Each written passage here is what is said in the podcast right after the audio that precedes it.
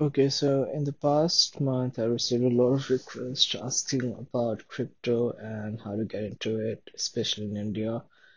And while I love to help uh, everyone who reaches out on board into crypto and personally guide them through the entire process and you know give the tips and tricks of how it's done, uh, it's quickly become really unsustainable. So especially with my work, so I, I just thought I'd just do a quick um yeah audio thing to take people through whatever has there been for the past two, three or so years. And I hope some of you might find this helpful. So, first of all, um, what's crypto and how it works? Essentially, you have your banking systems right now. Everyone is aware of money as something that you keep in the bank, something you have in the form of notes, or something that you write in checks, you know. So it's it's it's the monetary system that's controlled by the banks, by the governments, and any other participants that are essentially part of the financial network. So crypto changes this entire equation. It removes the banks and puts the blockchain network at the center of the entire system. So instead of relying on banks to tell you that you have XYZ amount of balance and that's how much you can spend, uh, all your records are kept on the blockchain. And this blockchain is uneditable, unauditable. Um, I mean, it is auditable, yes. It's uneditable. You cannot tamper with it. It's tamper proof.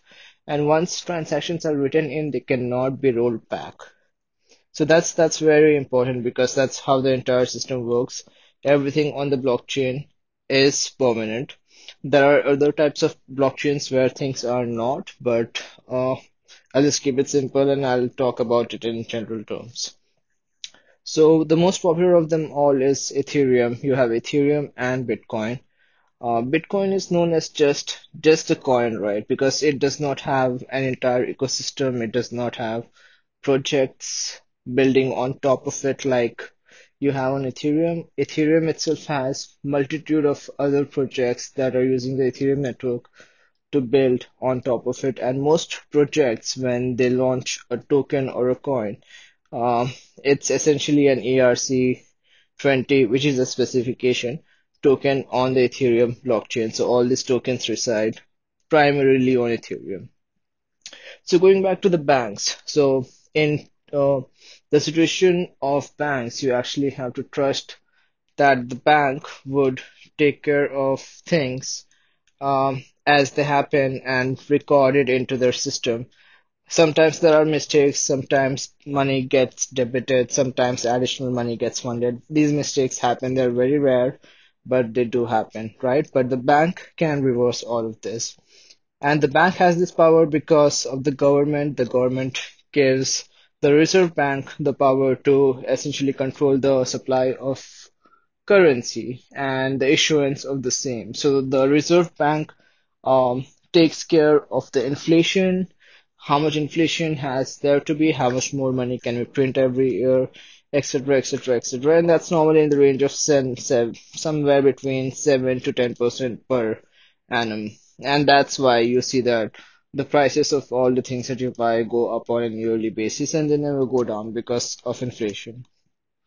So now when we remove the banks from the equation and we take everything in our own hands when it comes to the blockchain, um, so you don't have the government oversight, you don't have the banks. Everything that is out there is the code. The code is essentially the law, and that's why you'll find many different types of blockchains with different um, code on how they operate, different consensus mechanisms I would not go into detail in all of these things because it can get very complicated. Uh, so let's just simplify it. There is a blockchain. People uh, run this blockchain. These people are called miners, and these miners are the you know they, they, they are running infrastructure where you send a transaction request. They uh, put it into the record and they mine the transaction, and that's essentially when a transaction is said to be uh, processed slash completed. So now to get uh, one of these coins, um, in 2017, that's where I got into crypto, so that's what I'd be speaking more about. Although it's been there since 2009, I never really had interest to um, get into it, unfortunately. So in 2017, Bitcoin was the major coin that you would normally go into if you were speaking of crypto. And there were a bunch of other coins. You would buy them, but the only way to buy them was using Bitcoin. So Bitcoin was the gateway to crypto. If you had to buy any tokens or any cryptocurrency, you would first buy Bitcoin, and only then can you do anything else.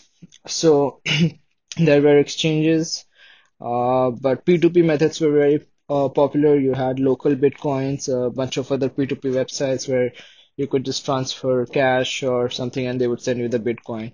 Then things got a bit more formalized. Uh, we had exchanges, we had uh, CoinDelta, we had ZebPay, we had a bunch of others. Uh, right now in the market, um, had left the game. They're back again. I'm not sure how well they're doing. Um, same thing, Coin Delta died out. There are a few others which have sailed through, but I'm not sure how good they are. Uh, as of now, the best I would recommend right now is WazirX. Um, and not just because they're in the game, uh, also because they have an integration with Binance. Binance is currently the largest cryptocurrency exchange in the world, and uh, with WazirX uh, and Binance working together, because Binance actually made an investment in WazirX, they bought them out last year. Um, so now you can transfer money between Binance and WazirX for free. And that is a big thing because normally the crypto transactions uh, cost you anywhere between 2 to 20 to 50 dollars depending on how crazy the network is at that point of time. So to be able to transfer everything for free between WazirX and Binance, it's a very good system because WazirX supports Indian currency. It supports INR. You can directly deposit your INR into WazirX. Then you can buy USDT with that INR, transfer that USDT to Binance and buy any of the coins that you like that are there on Binance. So getting back to USDT. So like I said, in 2017, Bitcoin was the gateway, and uh, the downside of that was that regardless of the fundamentals of any other token out there, uh, if Bitcoin price falls, that would fall as well because it is based against Bitcoin. So some people realized this problem and you know they they came up with the solution to have um, US dollar stable coin. Stable coin in the sense it's supposed to maintain its value at parity with the actual US dollar that we have in real life, right? So one USDT is equal to one US dollar at any point of time. The way this works is they take in the money, they issue you the crypto tokens for USDT, and at any point of time you can give them the tokens back and get actual US dollars in the bank account. So USDT became one of the most uh, popular currencies, and then um, soon enough, all the coins were being traded against USDT. And um, the benefit to this was that the price of the other tokens was no longer reliant on Bitcoin. It still was to some extent, but not that much anymore. Um, and of course, you know, the system diversified and now we have much many more stable coins. We have USDT, USDCT, USD DAI, and a bunch of others, SUSD as well. So but USDT is the most popular, and you would be able to get any coin you want with USDT, and that's why the WazirX and Binance connection really plays into this whole thing. Uh, you just deposit your INR money in there, get USDT, transfer it to Binance, and Binance has everything you would ever need. And I guess that's that's about it on how to get in, get your money in, and which exchanges to go for. And next thing, how how much should you invest, and is the market going to drop, or you know whatever of that sort. I would say, and I have been saying that DCA is the best approach, dollar cost average. What this means is you just choose a time period, and between that time period, you keep buying uh, a fixed amount. So the way this works out very beautifully is because it's it's not dependent on whether the market goes up or down. As long as the fundamentals are still right, it will still work out. So let's say you want to totally put in around 1L into crypto right now, and you decide you're going to go all in at one point of time. So you go and buy your favorite coin for 1L in, in a single transaction.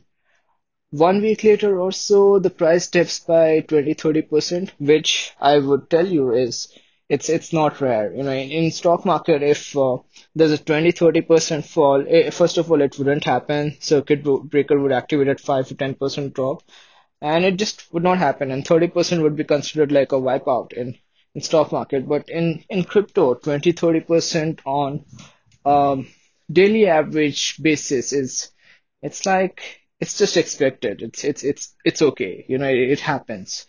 Uh, so fluctuations as wild as 50 to 70% can be expected in crypto, so you should not be caught off guard uh, with that. So getting back to the DCA example, uh, like I said, if you know one week later it drops 30%, you've lost a lot of money, and now since you're not putting in more money, you are in a net 30% loss. Now imagine you split this uh, 1L in about two to four transactions and you did uh, 25k each time, right? So first week you bought at whatever rate it was at. Next week it dropped 30%. You bought again for 25k worth. Next week maybe it went up, maybe it went down. Doesn't matter, right? Uh, because at the end of the day, your average buying in price is getting averaged out over a period of time. So what would happen essentially is that you would end up getting the fairest price possible. And this is this is one of the strategies that one of the largest funds uh, in investment use. They, they they use the time weighted average price. Uh, so you doing a DCA is quite close to the funds doing the time weighted average price buy-ins. They keep a track of the average price over a fixed period of time, and that's what basically the TWAP is, time weighted average price. And based on that, whether it's below or above, they buy in. Um, so DCA is what I would recommend. Um, and in terms of the market, is it going to crash? Who knows? It, it just might, and Ethereum might just go below thousand again. It it can happen. Uh, if it does happen, the next, uh, you know, it's it, it's going to be in a downturn for anywhere between six months to two years or three years. Uh, we have a natural cycle of uh, having hype cycles once every four years, but what I've seen is that the time has been condensing lately, so uh, the drops don't last as long as they used to, or you know, market picks up faster. Um, but a lot of times what happens is that the market gets overheated and because there's mania and there's this hype, there's this whole bubble created. Because of that, people refuse to let uh, the price of the assets fall. You know, as soon as it dips, they come in and buy in and they hype it up again. So eventually, in, in this scenario, what happens is that the, if the market remains overheated for a long enough period of time, um, essentially what's going to happen is that it would just pop like a bubble, it would explode. And the longer a market remains overheated, the longer it would be in a correction phase, which means the longer and the deeper it would drop. So those are the things to be very, you know, careful about, and that's why I would never recommend that, you know, put all your money in at right now or put all your money in whenever, you know, never put all your money in at once. Always go with dollar cost average. And regarding how much money you should put in, you should always put in as much as you're comfortable losing. It should be forgotten money. It should be money that you don't even take into account that I have that much money there in crypto. Because, um, in all honesty, there is a probability it can go to zero. Um, there was actually a time in, in 2018 where Bitcoin could literally have gone to zero, but uh, a bunch of exchanges actually did an immediate emergency shutdown, and uh, that helped. Otherwise, yeah, it was actually going to go to zero. Uh, so yeah, so it, it, it's very risky. It's it's very volatile. It's a new asset, and unless uh, it becomes a multi-trillion market cap, it's it's going to be like this. Even the, the stocks were very volatile in the early, not early actually, late 1900s uh, when the stock market you know, just was new, and then there was the internet bubble in the 90s, and everything everything was volatile. Now they're relatively stable because the uh, market capitalization has gone so huge for them that um, it's it's very hard to move the price. And for crypto, that's not the case anymore. Uh, uh, because the projects, the individual tokens, they are still relatively valued at, you know, uh, most of them would be uh, under 150 mil in market capitalization. So that's that's that's not a lot of money, and uh, the larger whales can actually move the market. So I actually lost track of what I was trying to talk about. Forgive me because my mind is scattered all over. It's actually 5:30 in the morning. I'm not sure why the hell am I trying to do this at this point, but yeah. Um, yeah, the next thing. Okay, uh, what are the some good coins to invest in? I would say always have a portfolio of Bitcoin plus Ethereum plus maybe at least four other tokens.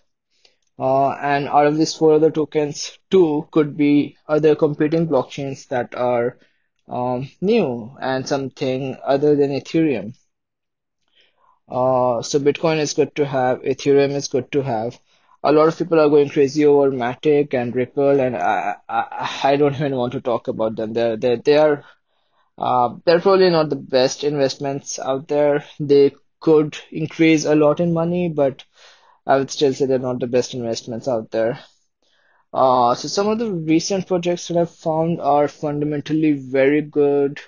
It would be Avalanche, AVAX. Uh, then there is Uniswap. Uniswap is, is it's it's a good one in DeFi. There's Compound. These are some of the very solid blue chip projects in crypto, and you can't go wrong with them. Eh, But again, if the market tanks, they will tank as well. So you have to keep that in mind. Um, you know, a lot of a lot of people are doing ICOs these days again, like 2017, and uh, most of them don't have any actual product that you can use. Um, or it, or it's it's just vaporware, right? They just come and say they are going to do XYZ, people give them money, uh, and then disappear. A lot of scams happen. You uh, strictly have to never give out your keys to anyone.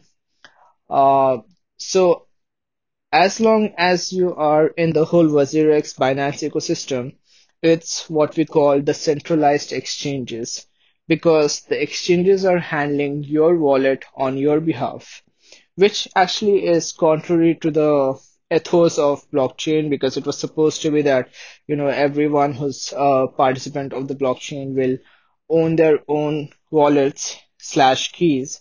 And uh, you know they would have absolute control over their assets and no one can seize their assets or do anything to their assets.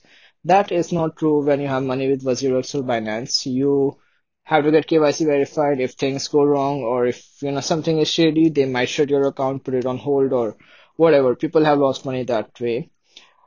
So that is a centralized exchange. They hold the assets on your behalf and now the true way to actually have crypto is to have control of your own wallet. A wallet is nothing but a cryptographic key, uh, the password to which only you know or only you can access it. So you can go to myetherwallet.com and quickly create one. It takes it takes you know less than five minutes to create one, and uh, then you can use these wallet files to directly interact with the Ethereum ecosystem. Uh, I would actually recommend getting a hardware wallet because, you know, unless you're investing more than a thousand dollars, I wouldn't recommend a hardware wallet. But if it's going over a thousand dollars, you should probably invest in um, something like a Ledger Nano S or a Ledger Nano X. Um, they're pretty handy. You know, it's it's it's like a really small USB-like device which you connect to your computer, and your wallet key remains in the hardware encrypted. So in case of uh, MyEtherWallet or MetaMask, MetaMask is another extension for Chrome which lets you create a wallet.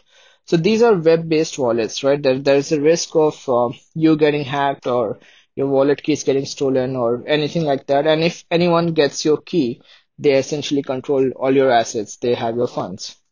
It's like your password. If your wallet key goes, all the money that's in the wallet goes with it as well. So the hardware wallet, like Ledger, gets across, uh, gets around this whole situation by making sure that the key never leaves the hardware device. It's encrypted within the device, and you can interact with the blockchain using your hardware wallet just by connecting it with your PC. So once you do that, uh, there are a bunch of things that open up. You can directly do transfers to other places. You can use uh, Decentralized exchanges. So we talked about centralized exchanges, which is WazirX, Binance. There's also decentralized exchanges. That means that the exchange itself is code living on the blockchain. There is no one actually, you know, taking care of things over there. No one can freeze your assets. No one can put up any requirements. It's it's non-custodial. Entirely it depends on the code which is there on the blockchain.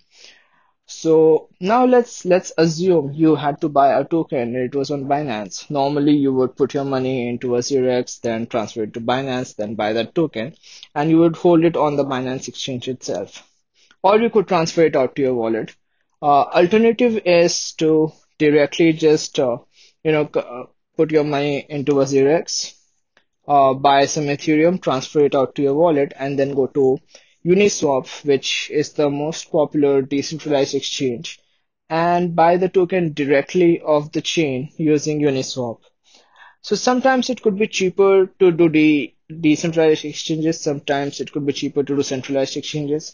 It really depends on the state of the market and um, the gas price that we pay uh, so on Ethereum network, uh, everything consumes something we call gas, uh, and it's essentially a fraction of the Ether.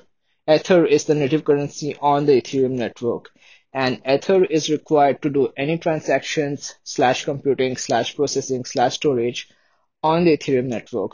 So any interaction apart from the read-only transactions that you do on Ethereum chain require gas to be provided along with it. So to directly interact with your um, Ethereum blockchain, you need to have some Ether in your wallet, and that's why you can just directly buy off Ether, uh, send it to your hardware wallet, and then use it to interact with the chain. Now, um, these uh, gas prices they fluctuate very wildly depending on how busy the Ethereum network itself is. So if there is a hyped up ICO happening somewhere and people are rushing to invest into it, um, it, it, it goes, you know, it goes very high. It could cost hundreds, thousands of dollars. The craziest fees I saw ever was $4,500 for a simple contract interaction, which actually went down back to a hundred after the hype died down. Uh, so it, it, it fluctuates wildly. So in, in cases where uh, the network is very congested and the gas prices are high, it makes more sense to buy stuff on centralized exchanges. And if that's not the case, DEX is obviously the best way to go because everything is in your control and you're directly interacting with the blockchain and you are the one in control of your assets and all the things that you do with your wallet. I guess that covers CEX and DEX. Or the next thing is leverage. So when you go to Binance, you will see 5x, 10x. Um, there are options. There's something called isolated margin, and there's 5x, and there's 10x. There's also derivatives and futures. You should probably not touch any of these for the first uh, six months to one year uh, because it can do one of the two things. It could lead to crazy returns or it could lead to you losing all your money in a very short amount of time. And the second uh, possibility is more likely. So yeah, I would I would you know just recommend stay away from that.